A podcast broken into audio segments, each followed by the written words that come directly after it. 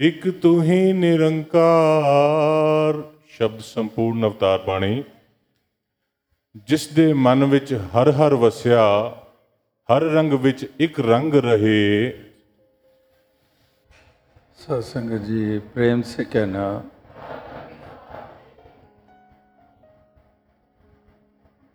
सत्संगत ऐसे मधुर मनोहर वचन श्रवण करके सभी आनंद महसूस कर रहे थे।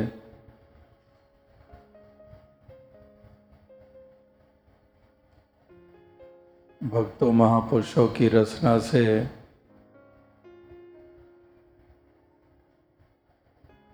ज़िक्र होता है तो इस निराकार का होता है। ज़िक्र होता है तो प्रेम का होता है।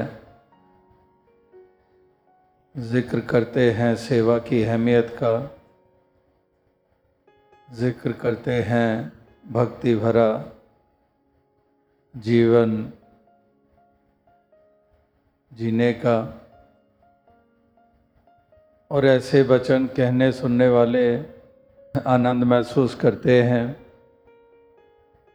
क्योंकि कहने वाला भी उसी भाव से युक्त होता है, सुनने वाला भी उसी भाव से युक्त होता है। दोनों ही इन पहलुओं को विशेषता दे रहे होते हैं। अगर अनन्य भक्ति का ज़िक्र आता है तो गीत, कविता, व्याख्यान करने वाला भी भक्ति की अहमियत को जानता है। और बाकी तमाम श्रवण करने वाले भी जानते हैं, मानते हैं कि भक्ति के कारण ही जीवन का महत्व बनता है। भक्ति के कारण ही जीवन में आनंद आता है। भक्ति का रंग चढ़ता है तो सेवा के जज्बे भी पैदा होते हैं। इस तरह से उसी भाव से युक्त होकर अपने मन को आनंदित करते हैं और जीवन के सफ़र को वही दिशा देते हैं। जिस दिशा पे धरा हुआ एक एक कदम एक स्वर्ग में महसूस होता है। तो यहाँ पर भी शहशाह बाबा अवतार सिंह जी इस निराकार दातार की जो जीवन में अहमियत है उसका बखान कर रहे हैं कि वाकई ये निराकार दातार परमात्मा सर्वव्यापी कण कण में व्याप्त ये परम सत्ता जो जल में, थल में, ज़मीन, जमाग में समाई हुई ये परम सत्ता, जो कण कण में, घटघट में समाई हुई ये परम सत्ता, लेकिन साथ ही साथ इसका दिल में बसना ये लाजिम है। ये बाकी जिन भावों का ज़िक्र भी हुआ, ये तभी पैदा हुए जब इस हरि का इस दिल में बसना हुआ, एक इस मन में बसना हुआ। इसका मन में बसना हुआ तभी वो तमाम जो पहलू जीवन को अहमियत देते हैं, जो हमारे जीवन को शुभायमान करते हैं, जिसके कारण हमारी शोभा बनती है वो तमाम पहलू जो हैं, वो भी जीवन में मज़बूत हो जाते हैं। इसीलिए कहा कि जिस दे दिल विच हर हर वसया, कि जिसके दिल में इस हरि का वास हो जाता है, जो गुरु नंकार को हमेशा हृदय में बसा के रखता है, फिर वो जीवन के किसी भी पड़ाव से गुजरे, उसको वो एक ऐसी सहजता प्राप्त हो जाती है। वो उन तमाम पहलुओं को विशेषता फिर भी देता रहता है, चाहे जीवन के पड़ाव कैसे भी आ जाएँ। इसीलिए क्या कहा कि हर रंग विच एक रंग रहे, कि हर रंग में एक ही रंग रहता है, हर रंग में उसको एक ही रंग भाता है। यही भक्ति वाला, यही एक परमारथ वाला, यही एक सेवा वाला, यही एक परोपकार वाला ये भाव हमेशा ही बना रहता है हर रंग में यानी कि यहाँ हर रंग का मतलब कि कैसी भी परिस्थिति हो कैसे भी जीवन में मरहले आए लेकिन हर रंग ਵਿੱਚ ਇੱਕ रंग रहे कि ये एक ही रंग में रंगा रहता है ये अकीदे विश्वास वाला बना रहता है ये अपने दिव्य गुणों को बरकरार रखता है क्योंकि परिस्थितियां ऐसी जीवन में आ जाती हैं जो हमारी नेकी कमज़ोर हो सकती है, हमारे परोपकार के जज्बे कमज़ोर हो सकते हैं, हमारे सत्संग की तरफ़ ध्यान उखड़ सकता है। लेकिन जो जिनके हृदय में ये हरर बसा हुआ है तो वो कहते हैं कि उनको ऐसी मजबूती मिलती है, उस मन को ऐसी ताकत मिलती है कि वो हर रंग में एक रंग रहता है। वो उससे कहीं पर भटकता, बहकता नहीं है।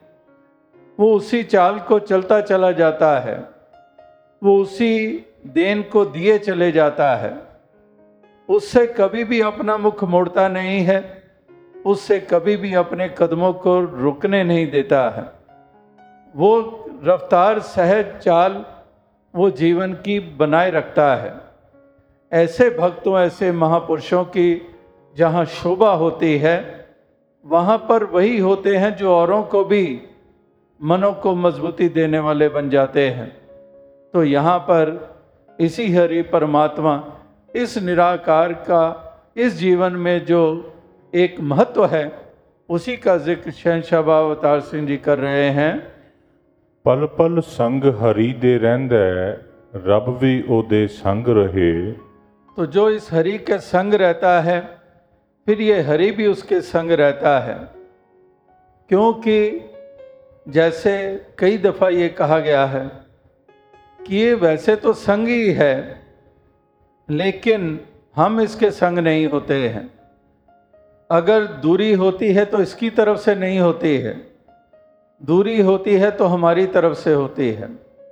हमारी तरफ़ से दूरी का मतलब कि जब हम विसार देते हैं, जब हम इसको भुला देते हैं दुनिया दुनियादारी याद रहती है। दुनिया के मौज मेले याद रहते हैं। दुनिया के रंग रलियाँ याद रहती हैं। दुनिया की ऐशो इशरत याद रहती है। दुनिया के स्वप्न याद रहते हैं। लेकिन इसको विसार देते हैं। इसको भुला देते हैं। ये चित चेते में नहीं रहता है। तो इसलिए कहा है कि हर भी उस दे संग रहे। वाकई ही ये संग है, लेकिन इसका लाभ, इसका आनंद तभी प्राप्त कर सकते हैं जब हम इस हरि के संग हो जाते हैं। जब हम इसके संग हो जाते हैं तो ये संग हो जाता है मतलब कि उसका जो परिणाम है, उसका जो प्रताप है, वो हमें प्राप्त होता है। तभी हमारे मन को ठहराव मिलता है, तभी हमारे मन में नेकियों का जन्म होता है, तभी हमारे मन को सद्भाव प्राप्त होते हैं, तभी ये जज्बे परोपकार सेवा सत्संग के तरफ़ ये हमारे बढ़ते हैं। तो इसलिए ये एक आधार है, ये एक कारण है, ये एक निचोड़ है, जो युगों युगों से निकाला गया है। ये निचोड़ निकाले गए हैं, ये एक सार निकाली गई है, एक तत्व की बात बताई गई है धर्म ग्रंथों में, वेदों शास्त्रों में गुरु वलियों, पीरों, पैगंबरों ने ये निचोड़ जीवन के जो निकाले हैं तो उसी का यहाँ पर ज़िक्र हो रहा है कि वाकई जब हम हरि के संग हो जाते हैं, हरि के साथ जुड़ जाते हैं, ये एहसास बना रहता है। एहसास खोते नहीं हैं, इसको विसारते नहीं हैं, इसको भुलाते नहीं हैं। तब तो ये नज़दीक है। अगर इसको विसार दिया, यानी कि ये दूर हो गया, ये नज़दीक होते हुए भी दूर हो गया। तो इसको नज़दीक बनाने के लिए अपनी नज़दीकत इससे कायम रखना ये ज़रूरी है। उठत बैठत हर बजो, साधु संग प्रीत, नानक दुर्म छुट गई पार ब्रह्म बसे चेत। कि उठत बैठत हर भजो जब उठते बैठते ही शरीर का ध्यान बना हुआ है तो फिर ये तो हरि संग है ही है, ये तो दूर है ही नहीं।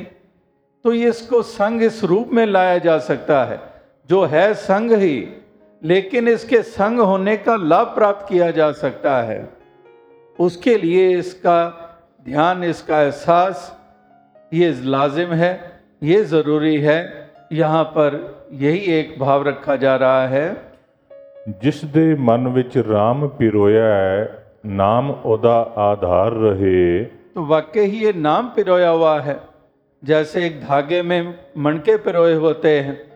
इसी तरह से हमारे एक श्वास श्वास एक मणके बन जाते हैं। इस निराकार का एहसास बना रहता है। हमारा बल्कि रोम रोम इसके साथ जुड़ जाता है। तो ये कैसे ये पिरोया हुआ है? यानी कि धागे के में पिरोए हुए तमाम मणके, वो उसी जगह पर कायम हैं। वो गले की शोभा बने हुए हैं। अगर धागा टूट जाता है तो वो बिखर जाते हैं। तो इसलिए जो धागा है, ये ज्ञान का, ये कायम रहता है। तो फिर वास्तविकता में ये हमारे लिए शोभायमान होता है। ये हमारे केवल गले की शोभा वो हार बनते हैं, जिसमें वो मन के वो फूल पिरे हुए हैं। तो यहाँ पर एक जीवन ही हमारा शोभायमान हो जाता है। वो केवल एक गले की बात नहीं है। हमारे तमाम, हमारा जिसम मुबारक हो जाता है। हमारे धन मुबारक हो जाती है। हमारी लियाकत विधवता मुबारक हो जाती है। ये मन, तन, धन, ये सब मुबारक हो जाते हैं।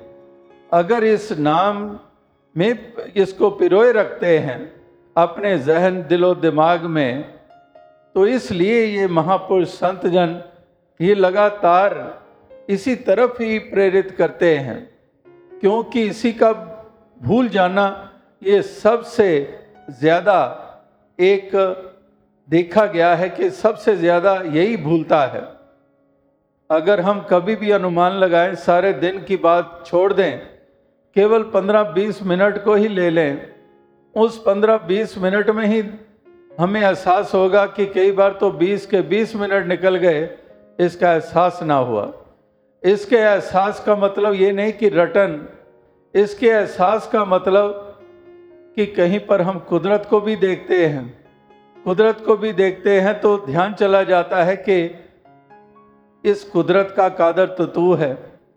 ये कादर तू ही है, तूने ही कुदरत बनाई। और कुदरत जिसको हम कह रहे हैं, ये तमाम खूबसूरतियाँ, ये तमाम सुंदरता तो ये तमाम रचना ये कुदरत, ये तेरे कादर के द्वारा रची गई है। यानी कि अगर कुदरत की तरफ़ भी ध्यान गया तो केवल कुदरत तक सीमित नहीं रह गए।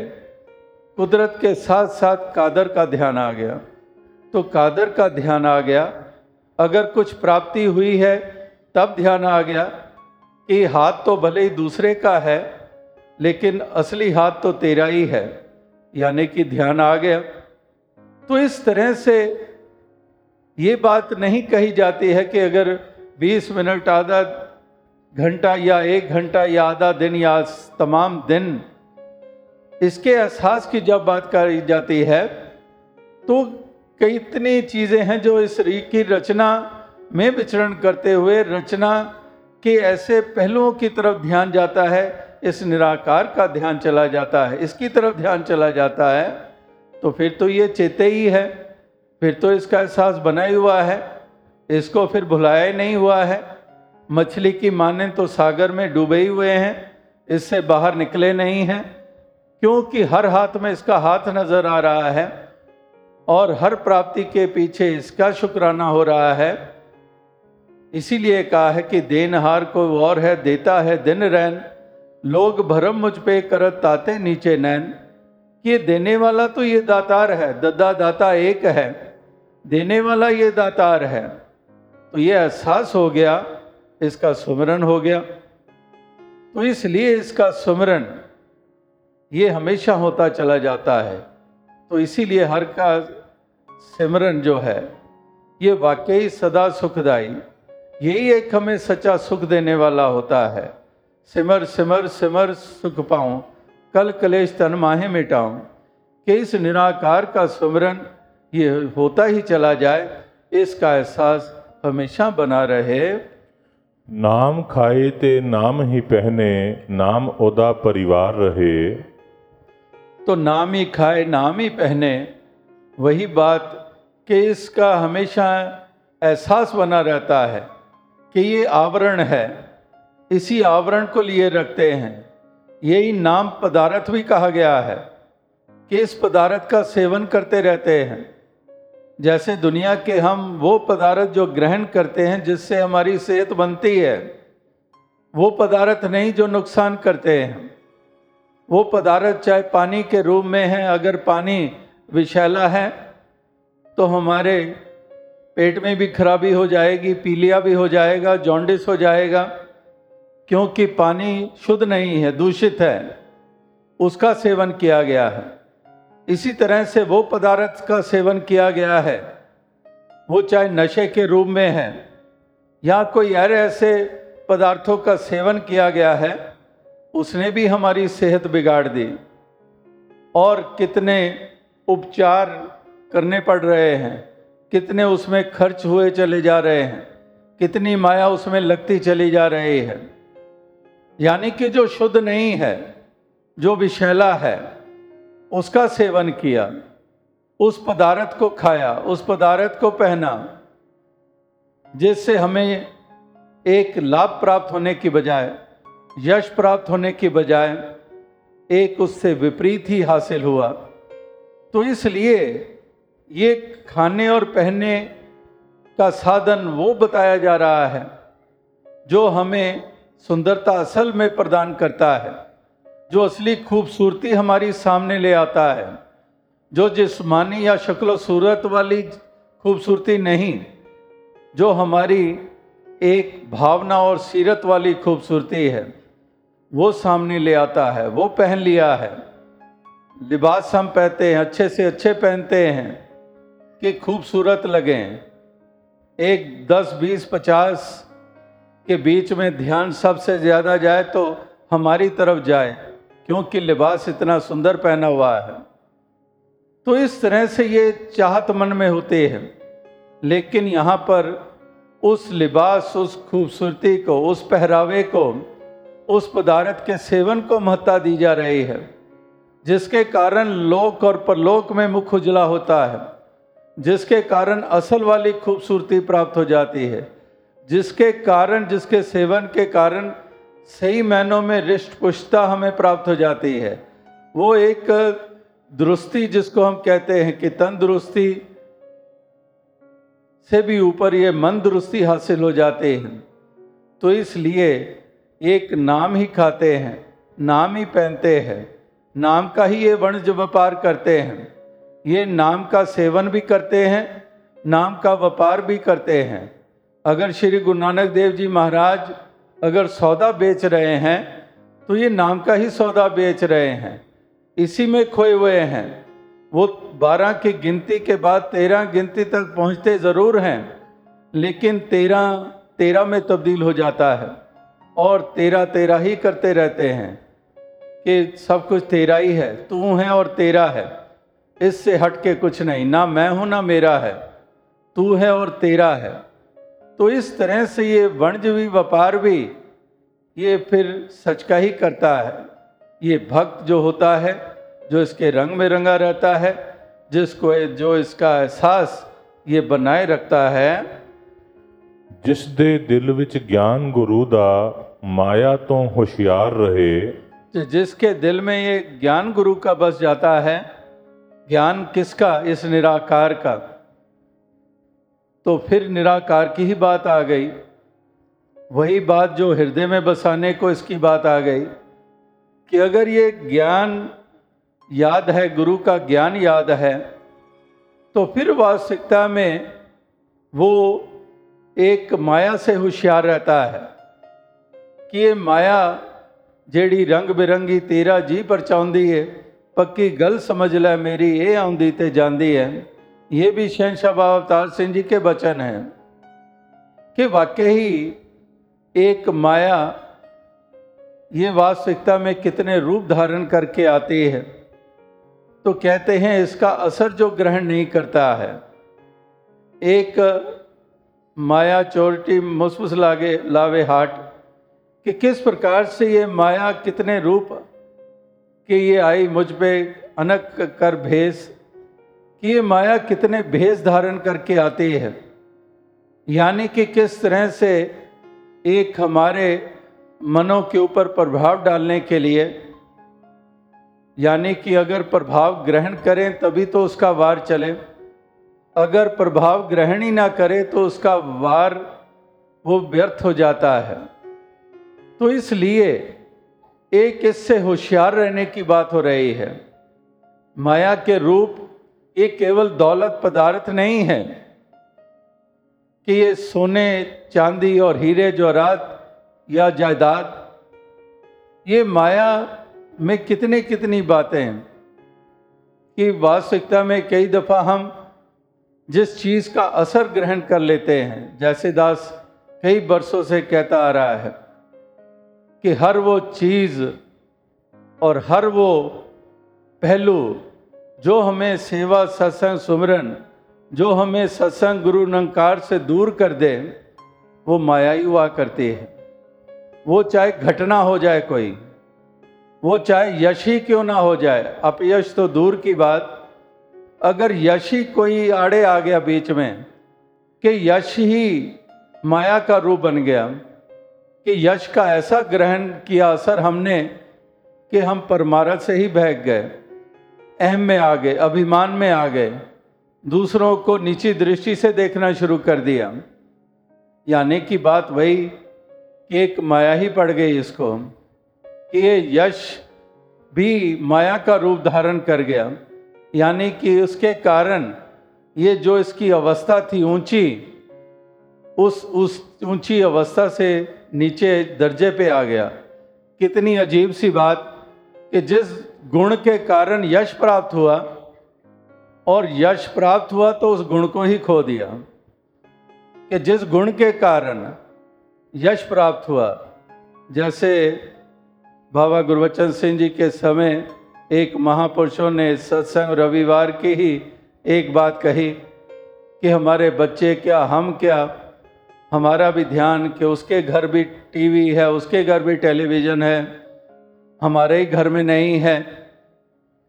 तो बहुत ऐसी इच्छा ज़ाहिर करते थे और प्रेयर प्रार्थना भी करते थे बच्चे भी कि हमारे घर में भी ये साधन आ जाए। तो कहते, टीवी तो आ गया और टीवी ऐसा आया कि सत्संग में हाजिरी कम हो गई कि टीवी से आगे से हटते ही नहीं थे हम। ये फलाम बड़ा ड्रामा, ये सीरियल बड़ा अच्छा आ रहा है। तो वो खुद कह रहे थे कि जिस साध संगत से प्रार्थना करके ये साधन प्राप्त हुआ, इस साधन में ऐसे उलझ गए कि उसी साध संगत को ही विसार दिया, उसी को ही भुला दिया, उसी को ही दर्जा ऊँचा जो पहले मन में था, उसको ही इस कदर नीचा दर्जा दे दिया कि उसकी तरफ़ अब कदम ही नहीं बढ़ रहे हैं। उसकी तरफ़ जाने का उत्साह ही नहीं पैदा हो रहा है, क्योंकि उस साधन में ही उलझ गए। उसी को ही महत्ता देना शुरू कर दिया। तो यहाँ पर भी यही बात कही जा रही है कि वाकई जिसको ये ज्ञान चेते रहता है, ये हरि हृदय में बसा रहता है तो माया से होशियार रहता है, यानी कि इस ज्ञान को कवच बनाए रखता है, इसको ढाल बनाए रखता है, इस ढाल को दाएँ बाएँ करेगा। अगर दाएँ या बाएँ किया तो सामने से आने वाला वार वो तो फिर ढाल दाएँ कर दी है या बाएँ कर दी है, वो तो असर ले गया ही। वो तो ढाल दाएँ बाएँ होने के कारण वो वार तो फिर लगेगा ही। तो इसलिए कहते हैं, इस ढाल को समक्ष रखना है, सामने रखना है। इस हरि निराकार को, इस ज्ञान को विसारना नहीं है। इसको आँखों से ओझल करना नहीं है। वही बात आती है जो राम लक्ष्मण सीता की जो कई कई वर्षों से, कई कई समय से दी जा रही है, कि किस प्रकार से राम आगे चल रहे हैं, उनके पीछे सीता चल रही हैं, और पीछे लक्ष्मण चल रहे हैं। और लक्ष्मण चल रहे हैं, थोड़ा दाएँ, थोड़ा बाएँ होकर। अब दाएँ और या बाएँ, अगर राम के पीछे, बिल ठीक पीछे सीता है तो लक्ष्मण भी सीता के ठीक पीछे हों एक ही कतार, लेकिन लक्ष्मण क्यों दाएँ बाएँ हो रहे हैं? कभी बाएँ, कभी दाएँ। वो इसलिए हो रहे हैं, जब पूछा जाता है तो वो कहते हैं कि मैं तो एक ऐसे एक ऐसे एक प्रतीक के रूप में देखता हूँ कि राम राम है और सीता एक माया का रूप है।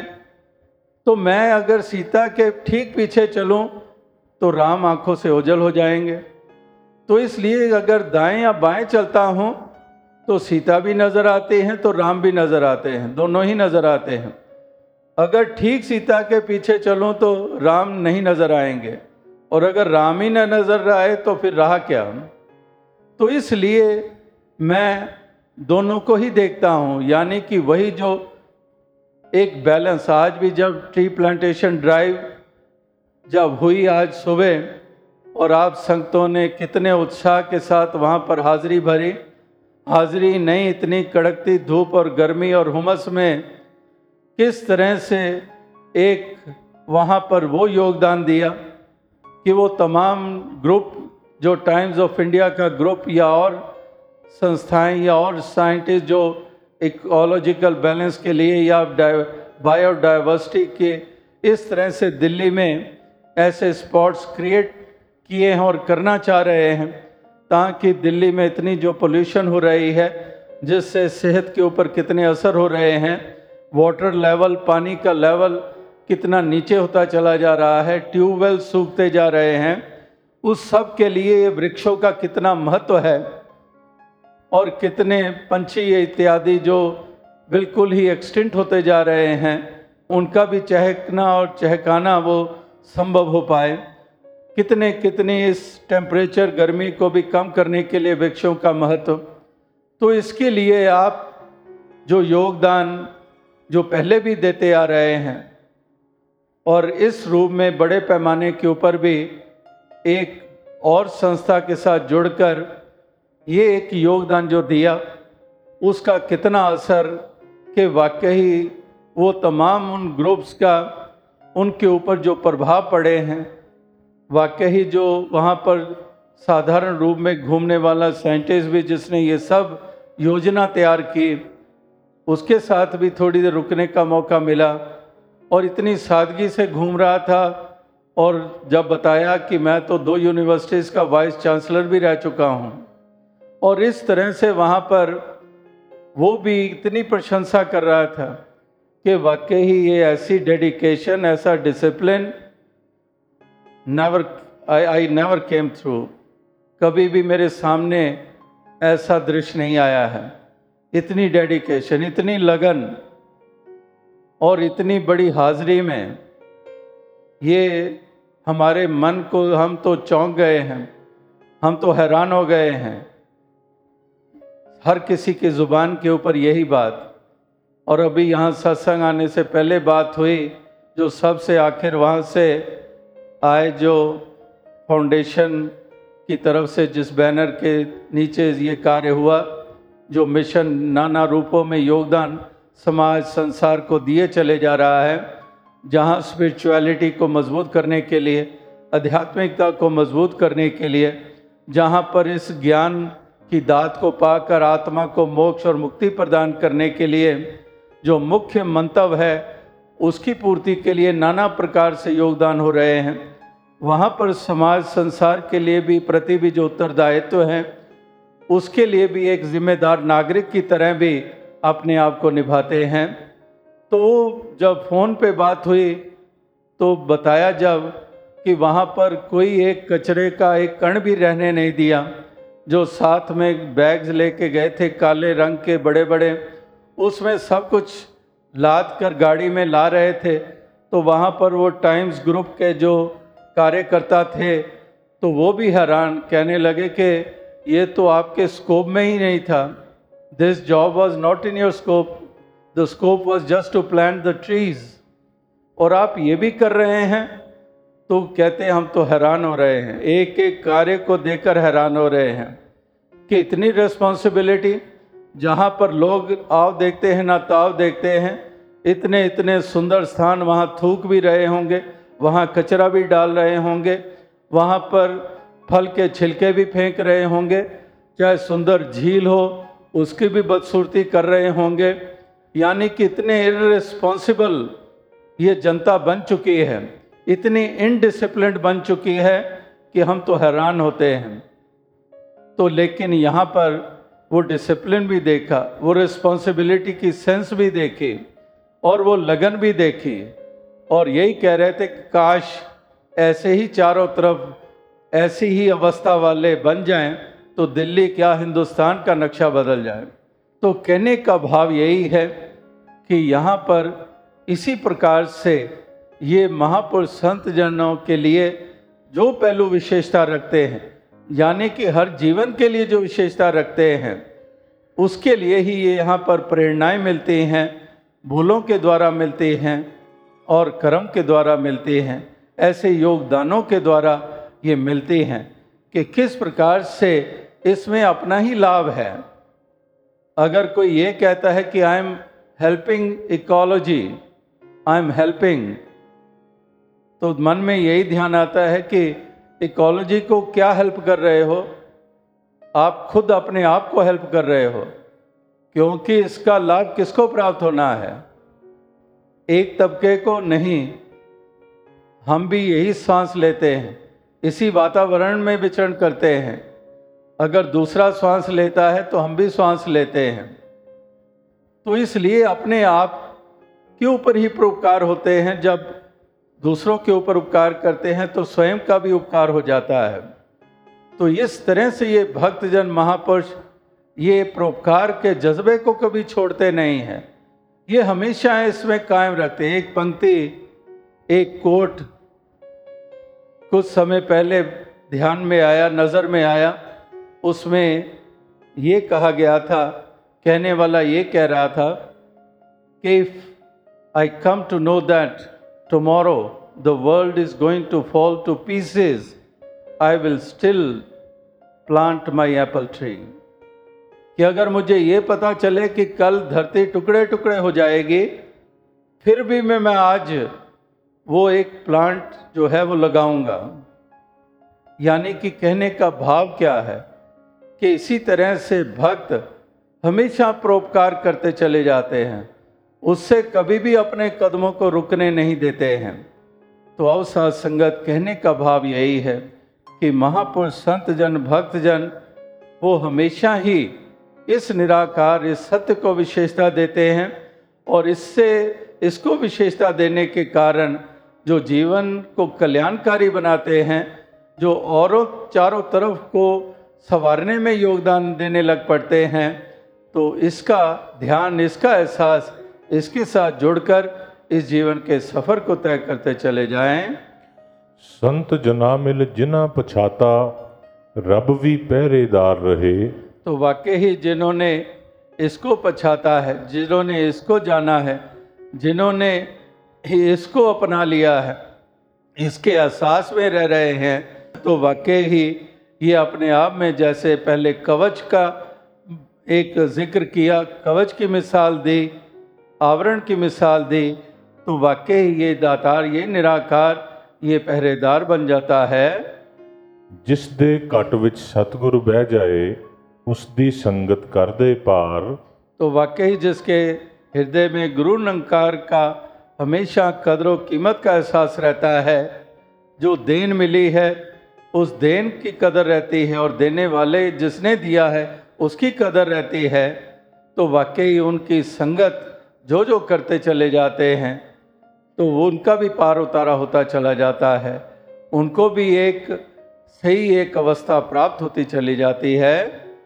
ਅਵਤਾਰ ਜਿਹੜਾ ਗੁਰੂ ਮਹਿਮਾ ਗਾਏ ਉਸ ਦੇ ਗੁਣ ਗਾਏ ਸੰਸਾਰ तो वाकई ही जो इसकी महिमा गाता है उसके संसार गुणगान करता है कि वाकई ही ये निराकार इस दातार के जो गुणों का बखान करता है जो इसके गुणों का जिक्र करता है कि एक ये निराकार एक सारा ही जिसम ये रोम रोम और रोम रोम को हज़ारों जुबानें लग जाएँ, तब भी तेरा बखान नहीं किया जा सकता है। तो वाकई जो इसकी महिमा में लगे रहते हैं और इतनी महिमा करके भी ये मानते हैं कि अभी तो तेरे गुणों के हिसाब से तो महिमा अभी बहुत ही तुच्छ है, जो हम गा पाए हैं। तो इस तरह से जो वाकई इस निराकार के गुणगान करते हैं, जो इसकी महिमा गाते हैं अगर इसके गुणगान करते हैं, इसकी महत्ता का एहसास रहता है तो वह गुरु की भी कदर करते हैं और साथ संगत की भी कदर करते हैं। वो गुरसिखों की भी कदर करते हैं, वो गुरमुखों का भी सत्कार करते हैं। तो इस तरह से जो ऐसा कर लेते हैं, जो ऐसा करते चले जाते हैं तो वाकई उसकी भी महिमा, ये अपरंपार हो जाती है। उसका भी दर्जा ऊँचा हो जाता है। तो और साथ संगत इसी तरह से महापुरुष संतजन ये लगातार ऐसे ही भाव ये प्रकट करते आ रहे हैं। जैसा कि अभी शहनशाह बाबा अवतार सिंह जी ने ये पहलू हमारे जीवन में हमारे समक्ष रखा है कि वाकई हम इस निराकार, इस हरि को, इस निराकार को, इस गुरु ज्ञान को हम हृदय में बसाए रखें। कभी भी इसको दिल से निकालें नहीं, इसके एहसास को खोए नहीं। ताकि ना माया के बाहर चलें ना ही हम संसार में उलझ जाएँ, ना ही हम खुद गर्ज बन जाएँ, हम परोपकार भी करते चले जाएँ, हम सेवा भी करते चले जाएँ, हम सत्संग भी करते चले जाएँ और अपने जीवन के म्यार को ऊँचे से ऊँचा करते चले जाएँ। सत्संग जी धन्य